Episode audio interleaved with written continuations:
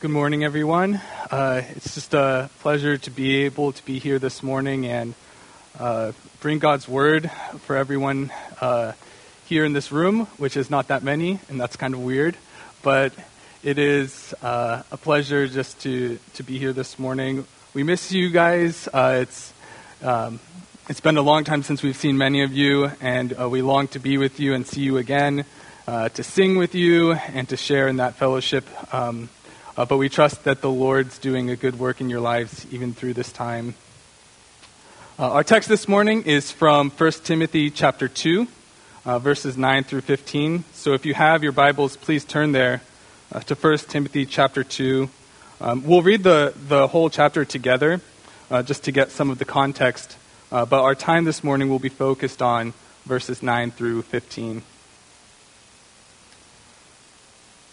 1 Timothy 2. First of all, then, I urge that supplications, prayers, intercessions, and thanksgivings be made for all people, for kings and all who are in high positions, that we may lead a peaceful and quiet life, godly and dignified in every way. This is good, and it is pleasing in the sight of God our Savior, who desires all people to be saved and to come to the knowledge of the truth. For there is one God and there is one mediator between God and men, the man Christ Jesus, who gave himself as a ransom for all, which is the testimony given at the proper time. For this I was appointed a preacher and an apostle. I am telling the truth, I am not lying. A teacher of the Gentiles in faith and truth. I desire then that in every place the men should pray, lifting holy hands without anger or quarreling. Likewise, also, that women should adorn themselves in respectable apparel, with modesty and self control, not with braided hair and gold or pearls or costly attire, but with what is proper for women who profess godliness, with good works. Let a woman learn quietly with all submissiveness. I do not permit a woman to teach or to exercise authority over a man. Rather, she is to remain quiet. For Adam was formed first, then Eve. And Adam was not deceived, but the woman was deceived and became a transgressor. Yet she will be saved through childbearing if they continue in faith and love and holiness with self control. Let's pray as we open our time this morning. Lord, we uh, come before your word uh, humbly. Would you humble our hearts um, to hear your word this morning? We're thankful that you have given it to us. And we trust you that your word is good, that it is perfect, that it's inerrant, inspired by you, and authoritative for our lives. So, would you uh, speak to us through your word this morning uh, on this subject of uh, women's roles in the church? We pray that uh, Christ would be magnified uh, here this morning, uh, that your Holy Spirit would work through your word in our hearts uh, to show us uh, the beauty of the gospel and in the design that you have given for men and women in your church. We pray this in Christ's name. Amen.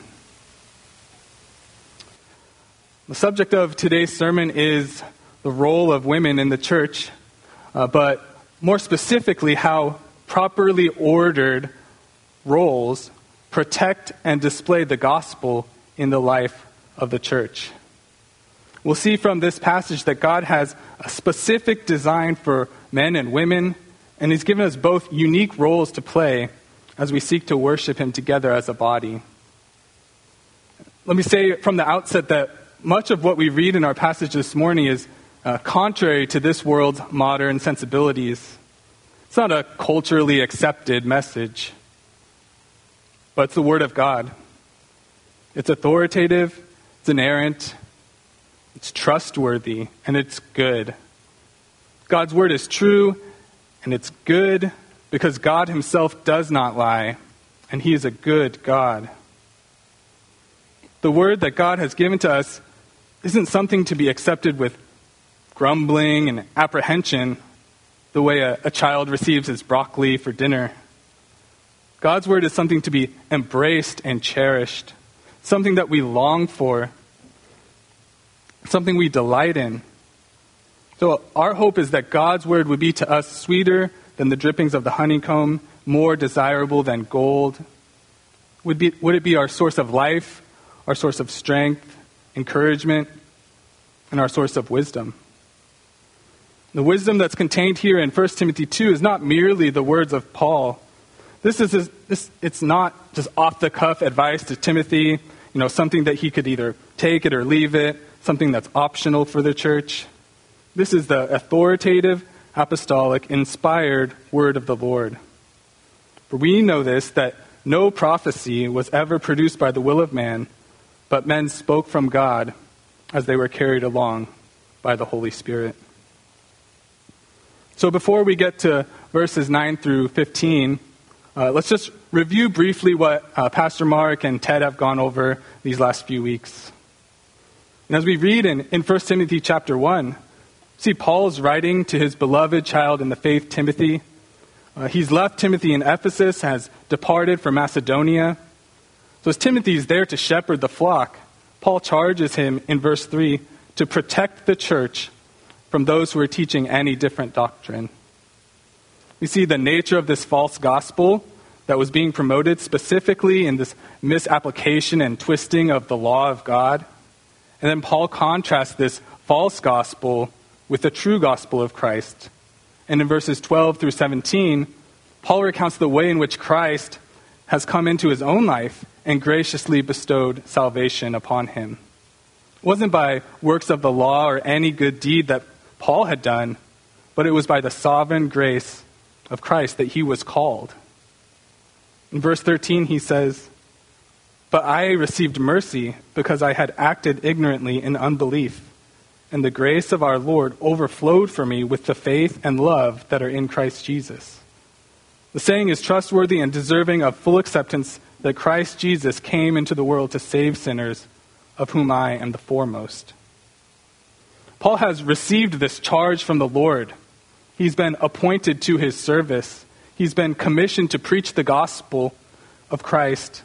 And now Paul is passing on this charge to Timothy he urges Timothy to wage the good warfare. He's realized that there's a battle for the gospel, and Timothy must stand firm, confronting all who stray from the message that has been passed down from Christ. And then as we get to chapter 2, we see that the battle for the gospel is not one that is only in the teaching of the church, but it's a matter of both doctrine and practice. This has always been the case for Paul. You even see in chapter 4 where he tells Timothy to keep a close watch on both his life and his doctrine. Indeed, there, there's implications of the gospel that must be lived out in the life of the church. And what Paul addresses here at the beginning of chapter 2 is the prayer for the lost, especially those who are in positions of power, is to be an important facet of the church's worship. We see that this is a priority because of the prominence that Paul gives it, to it in his instruction. He says, first of all, right, this charge here is to, is to pray specifically for the salvation of the lost, not excluding any groups, because the gospel is available to all men, no matter their ethnicity, social status, uh, position in society. God desires all men to be saved, and the way to salvation is through the one mediator, Jesus Christ. So you can imagine a type of prayer that doesn't reflect this true gospel. It maybe is a, a prayer for, for Jews only or for, for Gentiles only. It could be a, a habit of prayer that isn't for salvation, but for, for condemnation. This type of prayer would be an attack on the true nature of the gospel and the character of God. And the men in particular are to lead the way in this prayer. They're called to be prayerful, living holy lives in a manner that's consistent with the gospel, consistent with their prayers. So now that we've kind of set the context of our passage this morning, uh, Paul has been instructing Timothy to guard the gospel both in the teaching and in the life of the church. And the way the church is to pray is connected to their gospel profession. And now, as we get to our, our passage today, we'll see that the church both protects and displays the gospel by having women function in their proper roles that God has designed for them. And just to give you like a framework of where we're going this morning, we're going to see from this passage two areas of public worship where proper order protects and displays the gospel. And then we're going to see the, the theological foundation that supports this whole structure.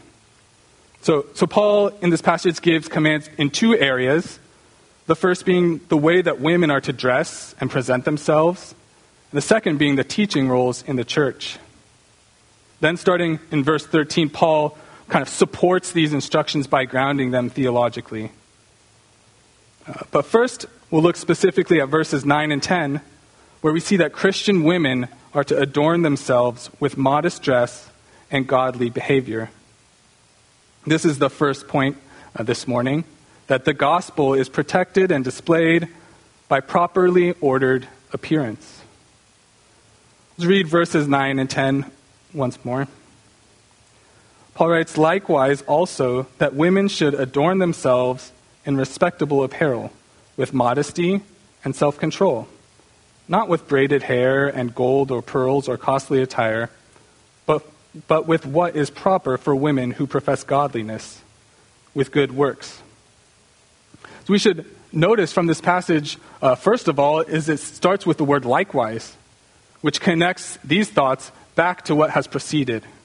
So, just as the men of the church have been called to pray, so now we receive instruction for the women of the church. Just as the responsibility to pray uh, falls on men uh, because of the work that the gospel has done in their lives, it's reshaped them, so now women are called to dress modestly as a part of the expression of the new work that Christ has done in them. There's a command here in verse 9. It's that women should adorn themselves in respectable apparel. What does it mean that women are to adorn themselves? Uh, the, the, Greek word here for adorn means uh, to put into order or to make ready or to, to arrange. And so the implication of this is that women are to be intentional about the way that they dress. It's not something that we take lightly or it's haphazardly. There's to be a careful attention given to a woman's clothing. And here in this context, uh, the consideration of your clothing should be tied to your gospel profession. If you claim to be a Christian, then your dress should be properly ordered according to that confession. This is about putting on display what the reality of what Christ has done in your life. So, ladies, you have to ask ourselves, or yourselves, what are you putting on display when you come to church to worship God? Does the manner in which you have ordered your clothing reflect a changed heart and a transformed life? Does your dress point to the grace and mercy of Christ? Or does it draw attention to yourself? Uh, we, we understand this even in other contexts. Uh, just last weekend, uh, we had the privilege of hosting Antonio and Nadira's wedding in our backyard. Uh, it was definitely a joy to see the two of them come together um, in the covenant of marriage, you know, God joining them together. Uh, we did our best to, to clean up our, our yard, to you know, spray down all the chalk that was on the cement, to uh, remove all the kids' toys and, and hide them away so that the focus could be on the ceremony. Our, our daughter Jamie, she's, she's three now. Uh, she was very excited for this wedding. She was a little bit jealous of Isabel, who was the, the flower girl, but Jamie was excited to dress up and, and participate and be a part of this wedding. She did have one suggestion for, for Udi. Uh, she goes, Mommy, like, you should wear your wedding dress to the wedding. And so we had to explain, well, Jamie, you know, we don't that's not appropriate because you don't want to draw attention to yourself. That's like distracting from the point of the ceremony, which is to, you know, celebrate the, the work that God's doing in, in these two people's life, in Antonio and Nadira's life, and that would be a distraction from the point of the wedding. So it is here in 1 Timothy, the worship service is about Christ. How are women to show that this service is it's not about them, but it's about Jesus? It's through putting on respectable apparel with modesty and self control. And the NASB translates the word respectable as, as proper. Greek word here is actually derived from the same root as adorn. And so there's this continued emphasis on orderliness. It's something that's decent, something that's put into order. It's not chaotic, it's the opposite of chaotic.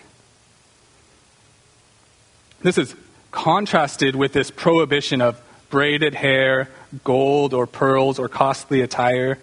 So there's this clear distinction between the type of clothing that's proper for women who profess Christ and the clothing that is not.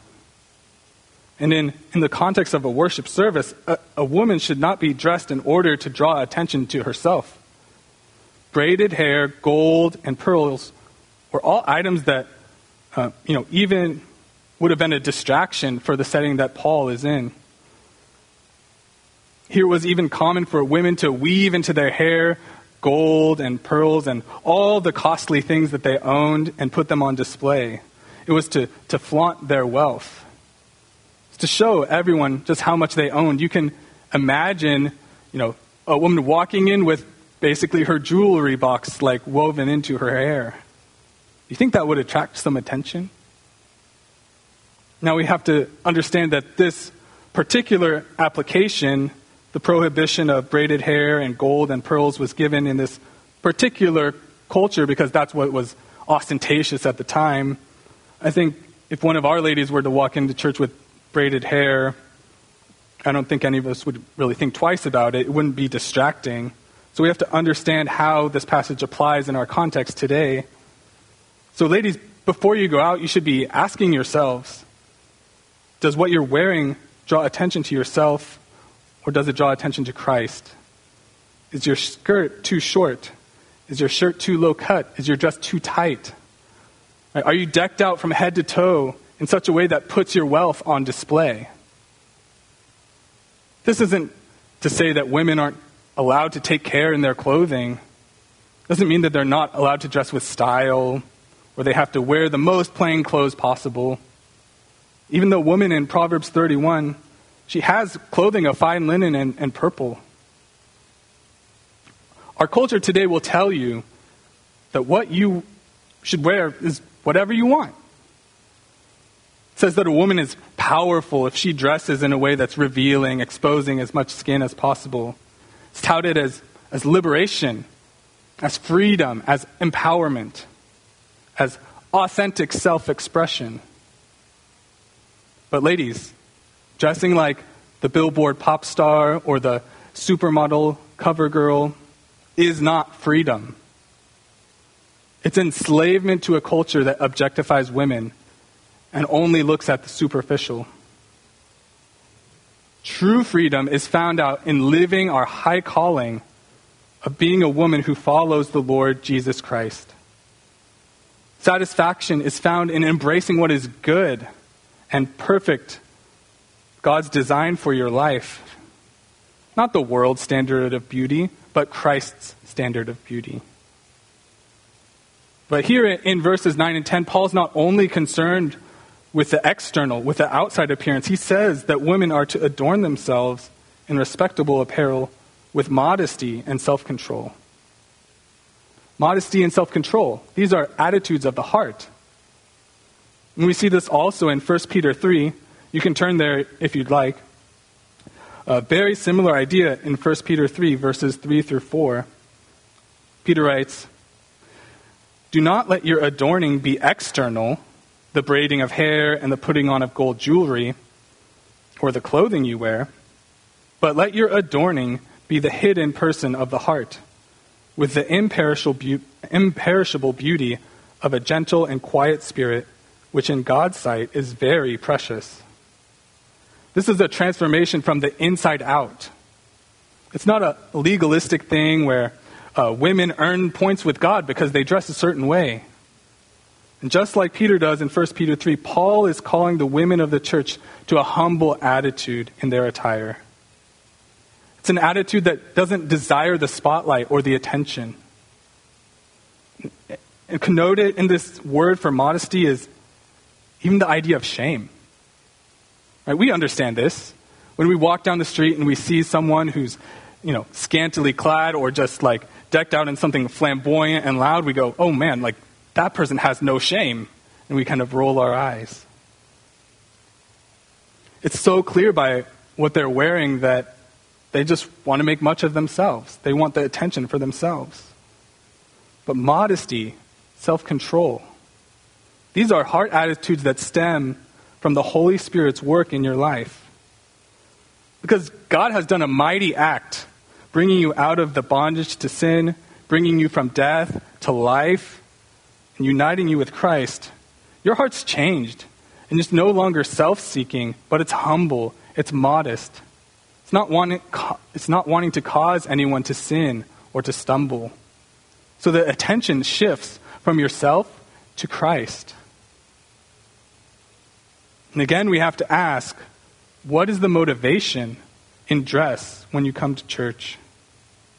What's going on in your heart when you select the clothes that you're going to wear? Is Christ controlling your heart? Is his lordship extending to what you wear? Are you seeking to honor Christ both in your heart and in your attire? Or are you seeking to promote yourself, to flaunt your body or your riches? The adornment that women are to put on is, is not limited to respectable apparel. Verse 10 says that women are to adorn themselves with what is proper for women who profess godliness. What is that? It's with good works. This is the testimony of everyone who's been truly saved by Christ. We're saved by grace through faith unto good works.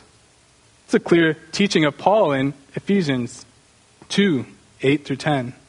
That salvation is by the complete mercy and grace of God, but salvation results in the good works that God has created for us to walk in. This is what James teaches when he says that faith without works is dead.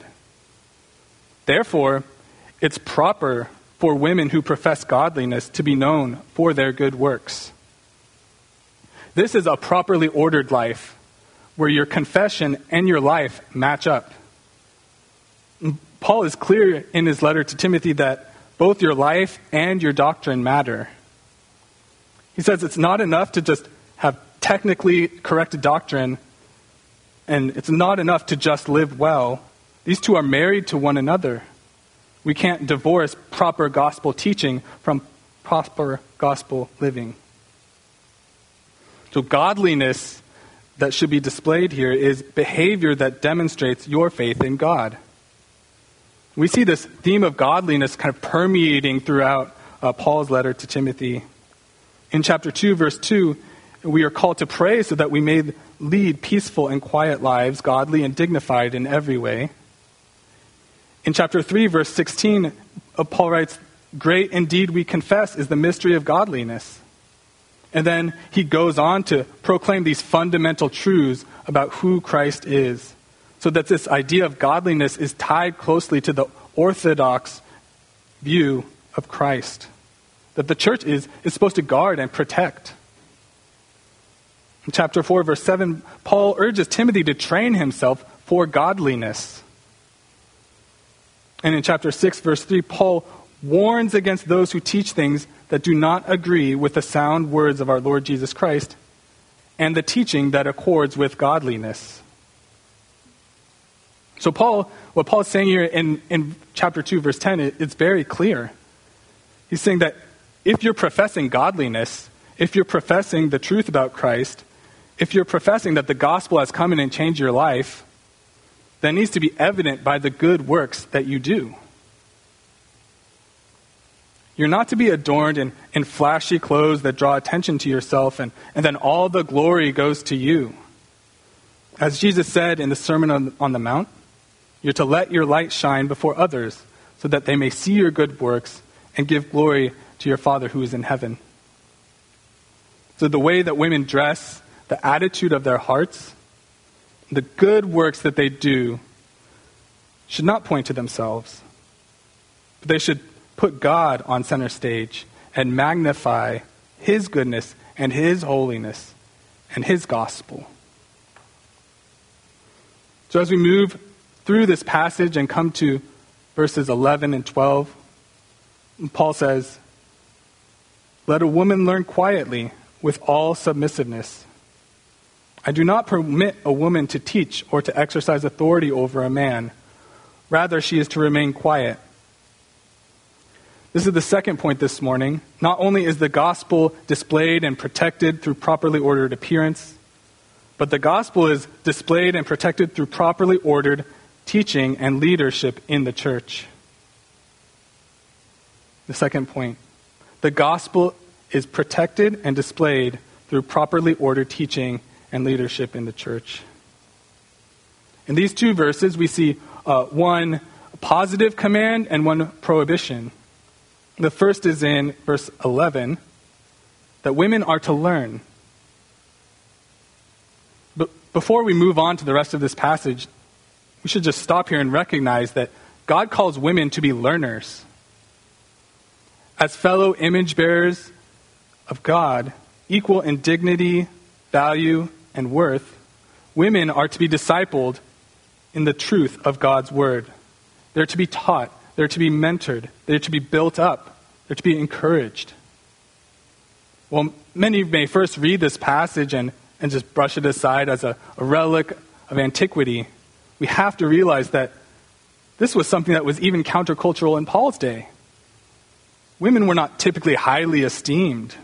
They weren't allowed in the prominent places in the temple. They weren't allowed access to the rabbis and teachers. But Paul is affirming what Jesus affirmed and what has been true since creation that women are valuable disciples, made in the image of God. Indeed, throughout the scriptures, we see the high calling that God has given to women in his plan of redemption. If we just work through it, we see the Mosaic law was given to all of Israel. Both men and women were to teach it to their children. The law applies equally to men and women. They both participated participated in religious feasts. Uh, women were to serve in spiritual ways. As we get into the New Testament, we, uh, John MacArthur writes that in no way are women treated as spiritual inferiors. The first person Jesus revealed his messiahship to was a woman. Jesus healed women. In contrast to the prevailing practice of the rabbis, he taught women. Women ministered to Jesus and the disciples. And following his resurrection, Jesus appeared first to a woman. Women and men were invited to early church prayer services. Men and women are to be granted honor as fellow heirs of the grace of life. And the fruit of the Spirit is for both men and women. In short, he writes, all the promises, commands, and blessings of the New Testament apply equally to, to women and men. So women are to be learners. Ladies, you need to be serious students of the scriptures. You need to study theology. You need to know how to read your Bible. You need to memorize it. You need to listen to it. You need to meditate on it. Ladies, I encourage you to study God's Word. Invest your lives in it. When you go read a Christian book other than the Bible, don't l- limit yourselves to only books that are about being a Christian woman. Read about the person and the work of Christ. Read about the doctrine of the church. Read about eschatology. Read about apologetics. Be true students of the Word of God. And when you have a greater uh, understanding of the whole counsel of God, you'll be better equipped to live out your God ordained roles as wives, as mothers, as helpers, and servants of the Lord.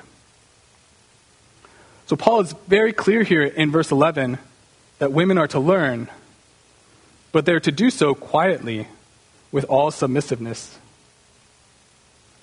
And here the emphasis is that the teaching a woman receives is to be met with humility, submission to the leadership that God has placed in the church, namely the elders of the church. And the headship of the elders of the church in their teaching roles, they're not supposed to be spoken out against by women in the public assembly. Rather, they're to receive this teaching with an attitude of submission. And even as we'll see in the coming weeks, that God has given the authority of the office of elder to properly qualified men, we see here in verse 11 that women are to respect the authority that God has placed over them. They're not to revolt or to lead a charge um, against the teachers in the public gathering. As women receive instruction, as they're taught the scriptures, they're poured into by faithful shepherds. They reflect the gospel through properly receiving that teaching quietly with submissiveness. This attitude is fitting for a woman who trusts the, the word of the Lord. In our culture, we hear this word submission and it, and it kind of grates against us, but for a woman who fears the Lord, she embraces this calling because she knows that it's God's will that is best for her life. In fact, trusting the Lord in this area will lead to her spiritual growth, sanctification, and satisfaction. Again, it's, it's not a command to be uh, just accepted uh, begrudgingly, just following the letter of the law, but resenting it in your hearts. We should be thankful for the revelation that God has given to us in this passage. We should embrace his design for men and women in the church. We should submit our hearts to his lordship, knowing that he is indeed our master. But he's a father who's loved us and cared for us. And the church is the bride of Christ. He cares deeply for her, he nourishes and cherishes his bride. We shouldn't be so audacious to believe that we can mess with his design for his people and his church.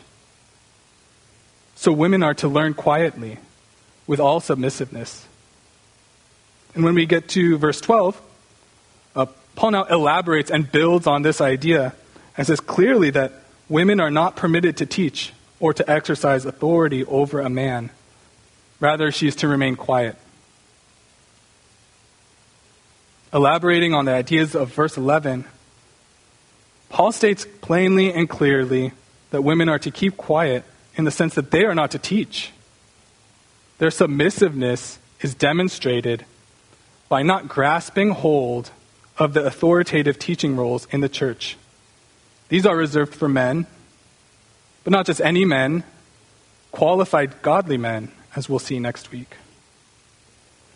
It's also important to note that the verb tense in this Greek word for teach leads to maybe the more literal translation of uh, the idea of just being a teacher.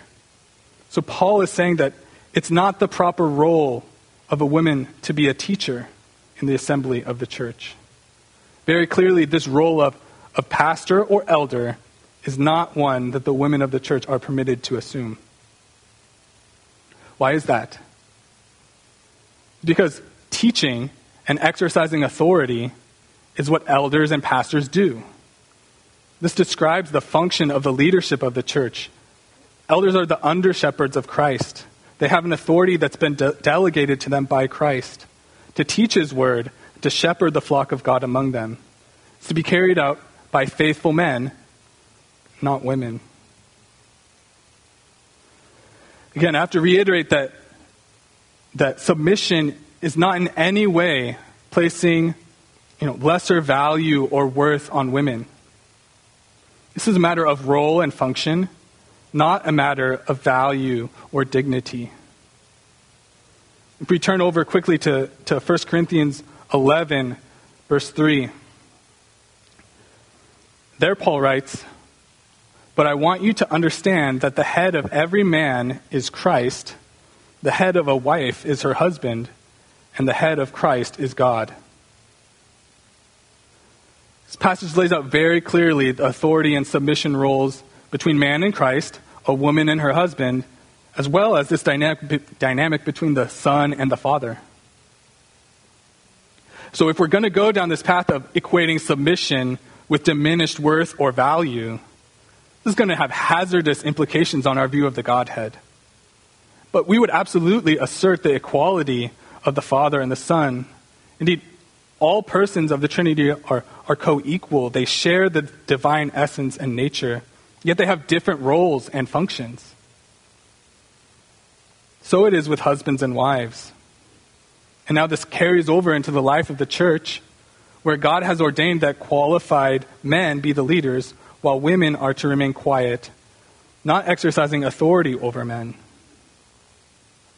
Women are equal to men in, in value, in dignity, in dignity, yet equality in worth does not translate to equality in function or role. So, are we going to, to trust God's word and obey it, or, or not? It's not an issue that, that churches, or this is an issue that churches will need to confront uh, and continue, continue to confront, even as those in, in conservative circles begin to stray from the, the biblical principles laid out here. It's even a debate within America's largest denomination, the Southern Baptist Convention, as to whether or not women are permitted to preach on the Lord's Day. Popular evangelical figures have advocated for women taking on leadership roles in the church, teaching the Bible up front so that other women would be able to view that and then recognize that they too can be students of the Bible and dive deep into the Word. The argument that is, it, the argument goes, you know, if someone is um, unable to receive teaching uh, from the pulpit unless the person standing behind it looks just like them. This type of thinking is not only ludicrous, but it's unbiblical and precisely the ideology that Paul is combating in 1 Timothy 2. Paul's saying that exactly the opposite. He's arguing that women should be learning from and listening to the male leadership in the church. After all, this is the way that God has sovereignly ordered his body to function. So if we stand up and say, you know, can't really connect with the preacher because he's a man and I'm a woman. It's just, it's just hard for me to identify. We're actually telling God that his design isn't good. Right? We're telling God that maybe he should have planned this out a little differently. This isn't a position we want to find ourselves in. So, although Paul clearly limits the teaching in the church to men, we also see that there is a proper role for women in teaching. If we turn to Titus 2 and look down at verse 3. Titus 2, verse 3 says, Older women likewise are to be reverent in behavior, not slanderers or slaves to much wine. They're to teach what is good, and so train the young women to love their husbands and children, to be self controlled, pure, working at home, kind, and submissive to their own husbands, that the word of God may not be reviled. So there is a proper context where women are to be teachers. And that's when older women are teaching younger women. They're also called to teach their, their children. And you even see that, that women played, played a prominent role in Timothy's life. Right? In 2 Timothy, Paul takes joy in the fact that uh, the faith that dwelt in Timothy's mother and grandmother now dwells in Timothy. This is why it's important for women to be students of the Word. They need to be equipped in the Word so that they can pass it on to other women and children. So we've seen now that the true gospel is put on display and protected, not only through proper uh, appearance and, and dress, but also through properly ordered teaching and leadership roles in the church. And as we get down to, to verses 13 through 15, Paul is going to provide this theological foundation for this argument. Well, while we've covered in verses 9 through 12 the, the instruction and the direction, 13 through 15 provide the reasoning behind it. So, our final point this morning that the gospel is proclaimed and protected by God's original design. Many, many times when, when this uh, passage is referenced and you talk about uh, men's and women's roles in the church as Paul's laid them out here in 1 Timothy 2, what you'll hear in response is like, isn't this just outdated?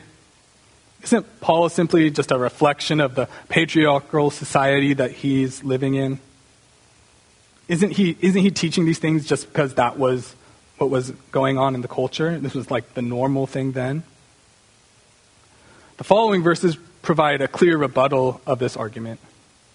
In verse, th- verse 13, Paul grounds his argument not in societal norms, but in biblical history and God's design. He says, For Adam was formed first, then Eve.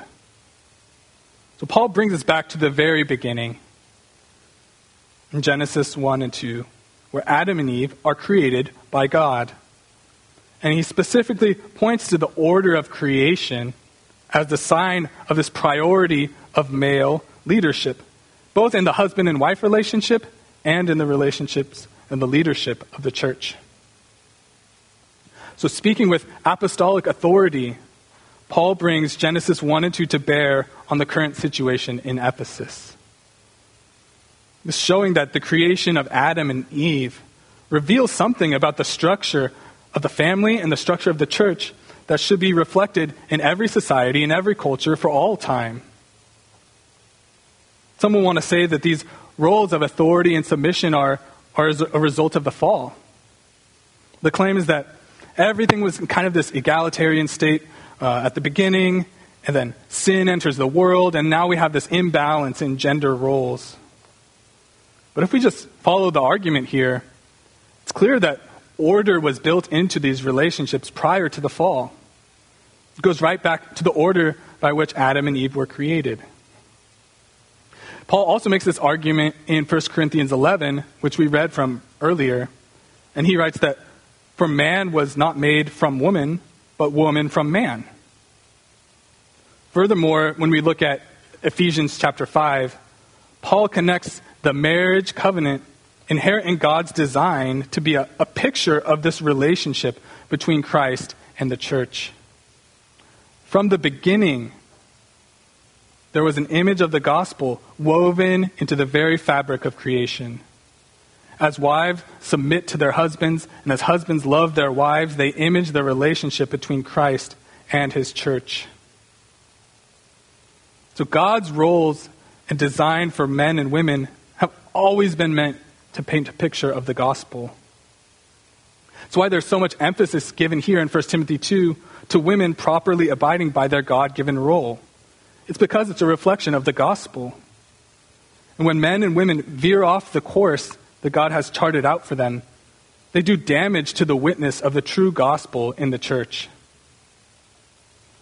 There's even evidence of this in verse 14. And Paul says, and Adam was not deceived, but the woman was deceived and became a transgressor. This verse isn't saying that women are somehow more gullible or open to deception than men because they're not as clever or they're not as intelligent, anything like that.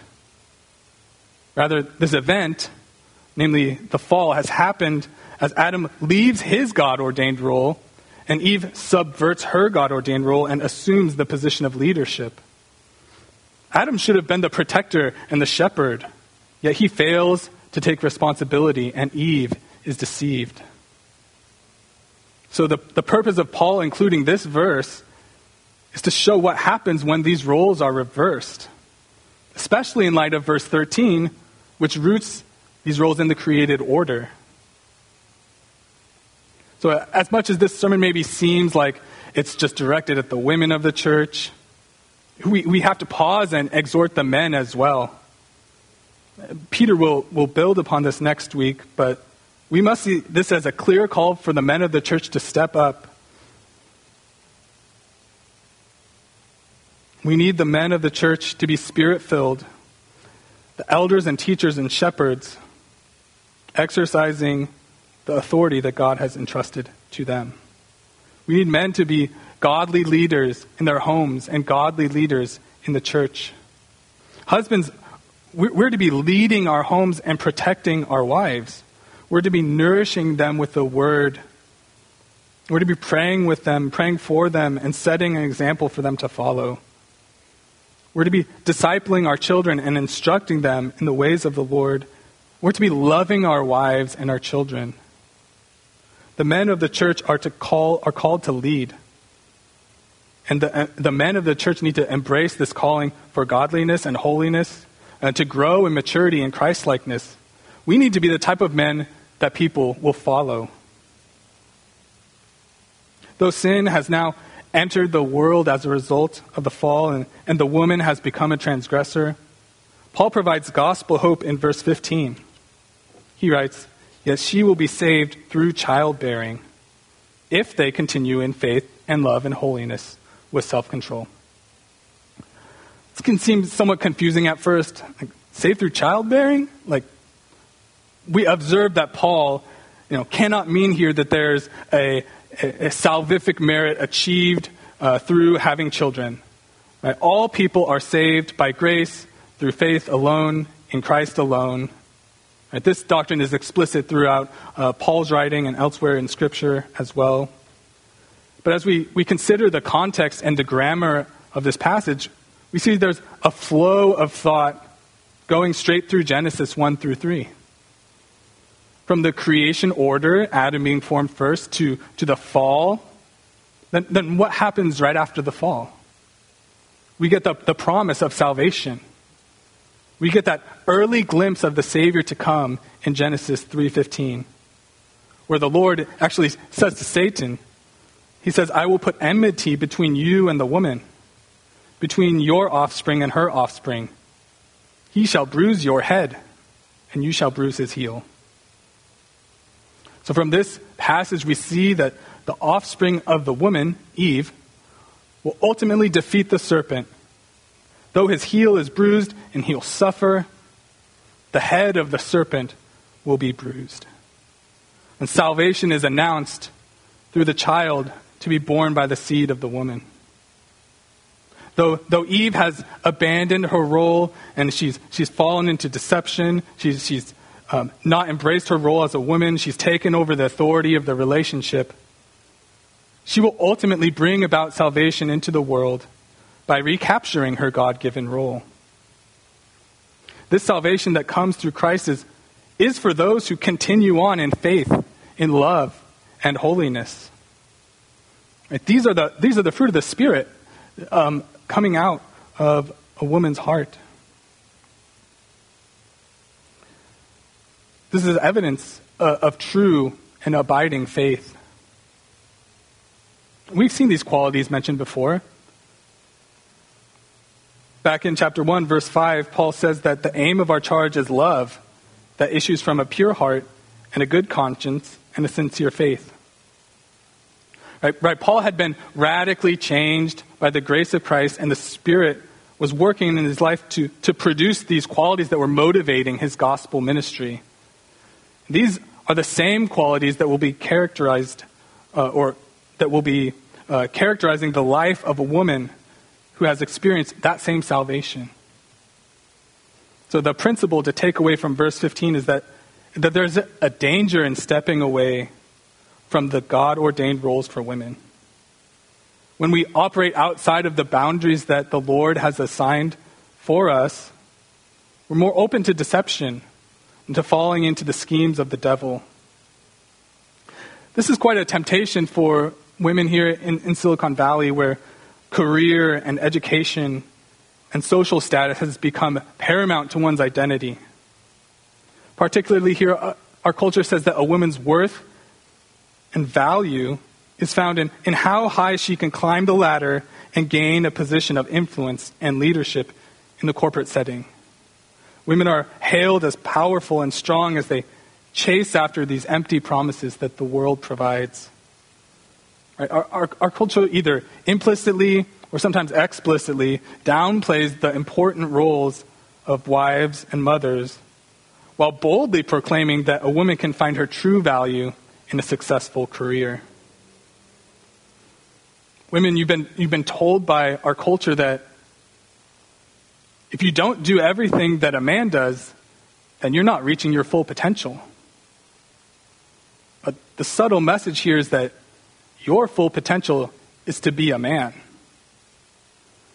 What an incredibly low view of the potential that God has designed for women to take hold of. So, ladies, as we, as we close, like, please hear this. Don't buy the lies of the world. Those voices that tell you submission to your husband and to church leadership is degrading, those voices are satanic lies. When you hear your coworkers or your friends downplaying the roles of homemakers, don't buy into those lies.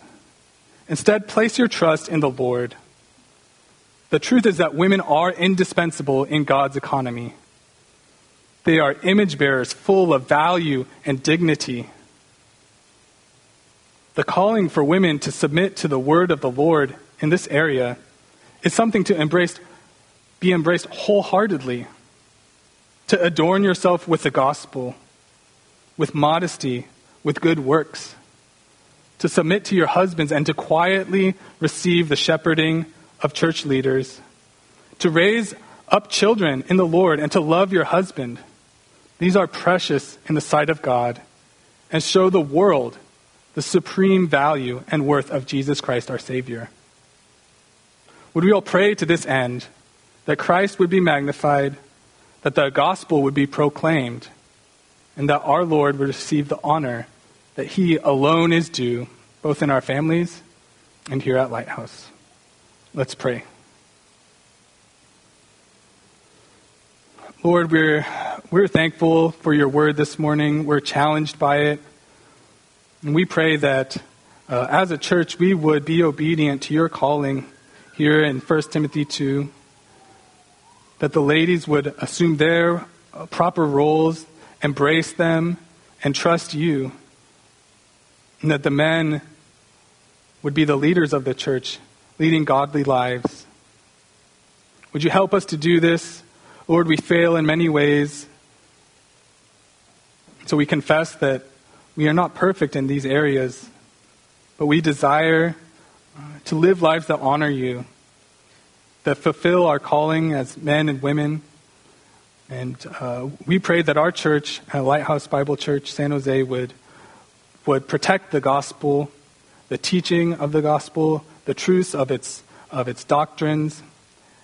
Not only that, but in the, our lives as well, in the way that we, uh, we worship you as a church, in our families, in all aspects of our lives. Would we fulfill our callings as men and women to your glory? We pray this in Christ's name. Amen.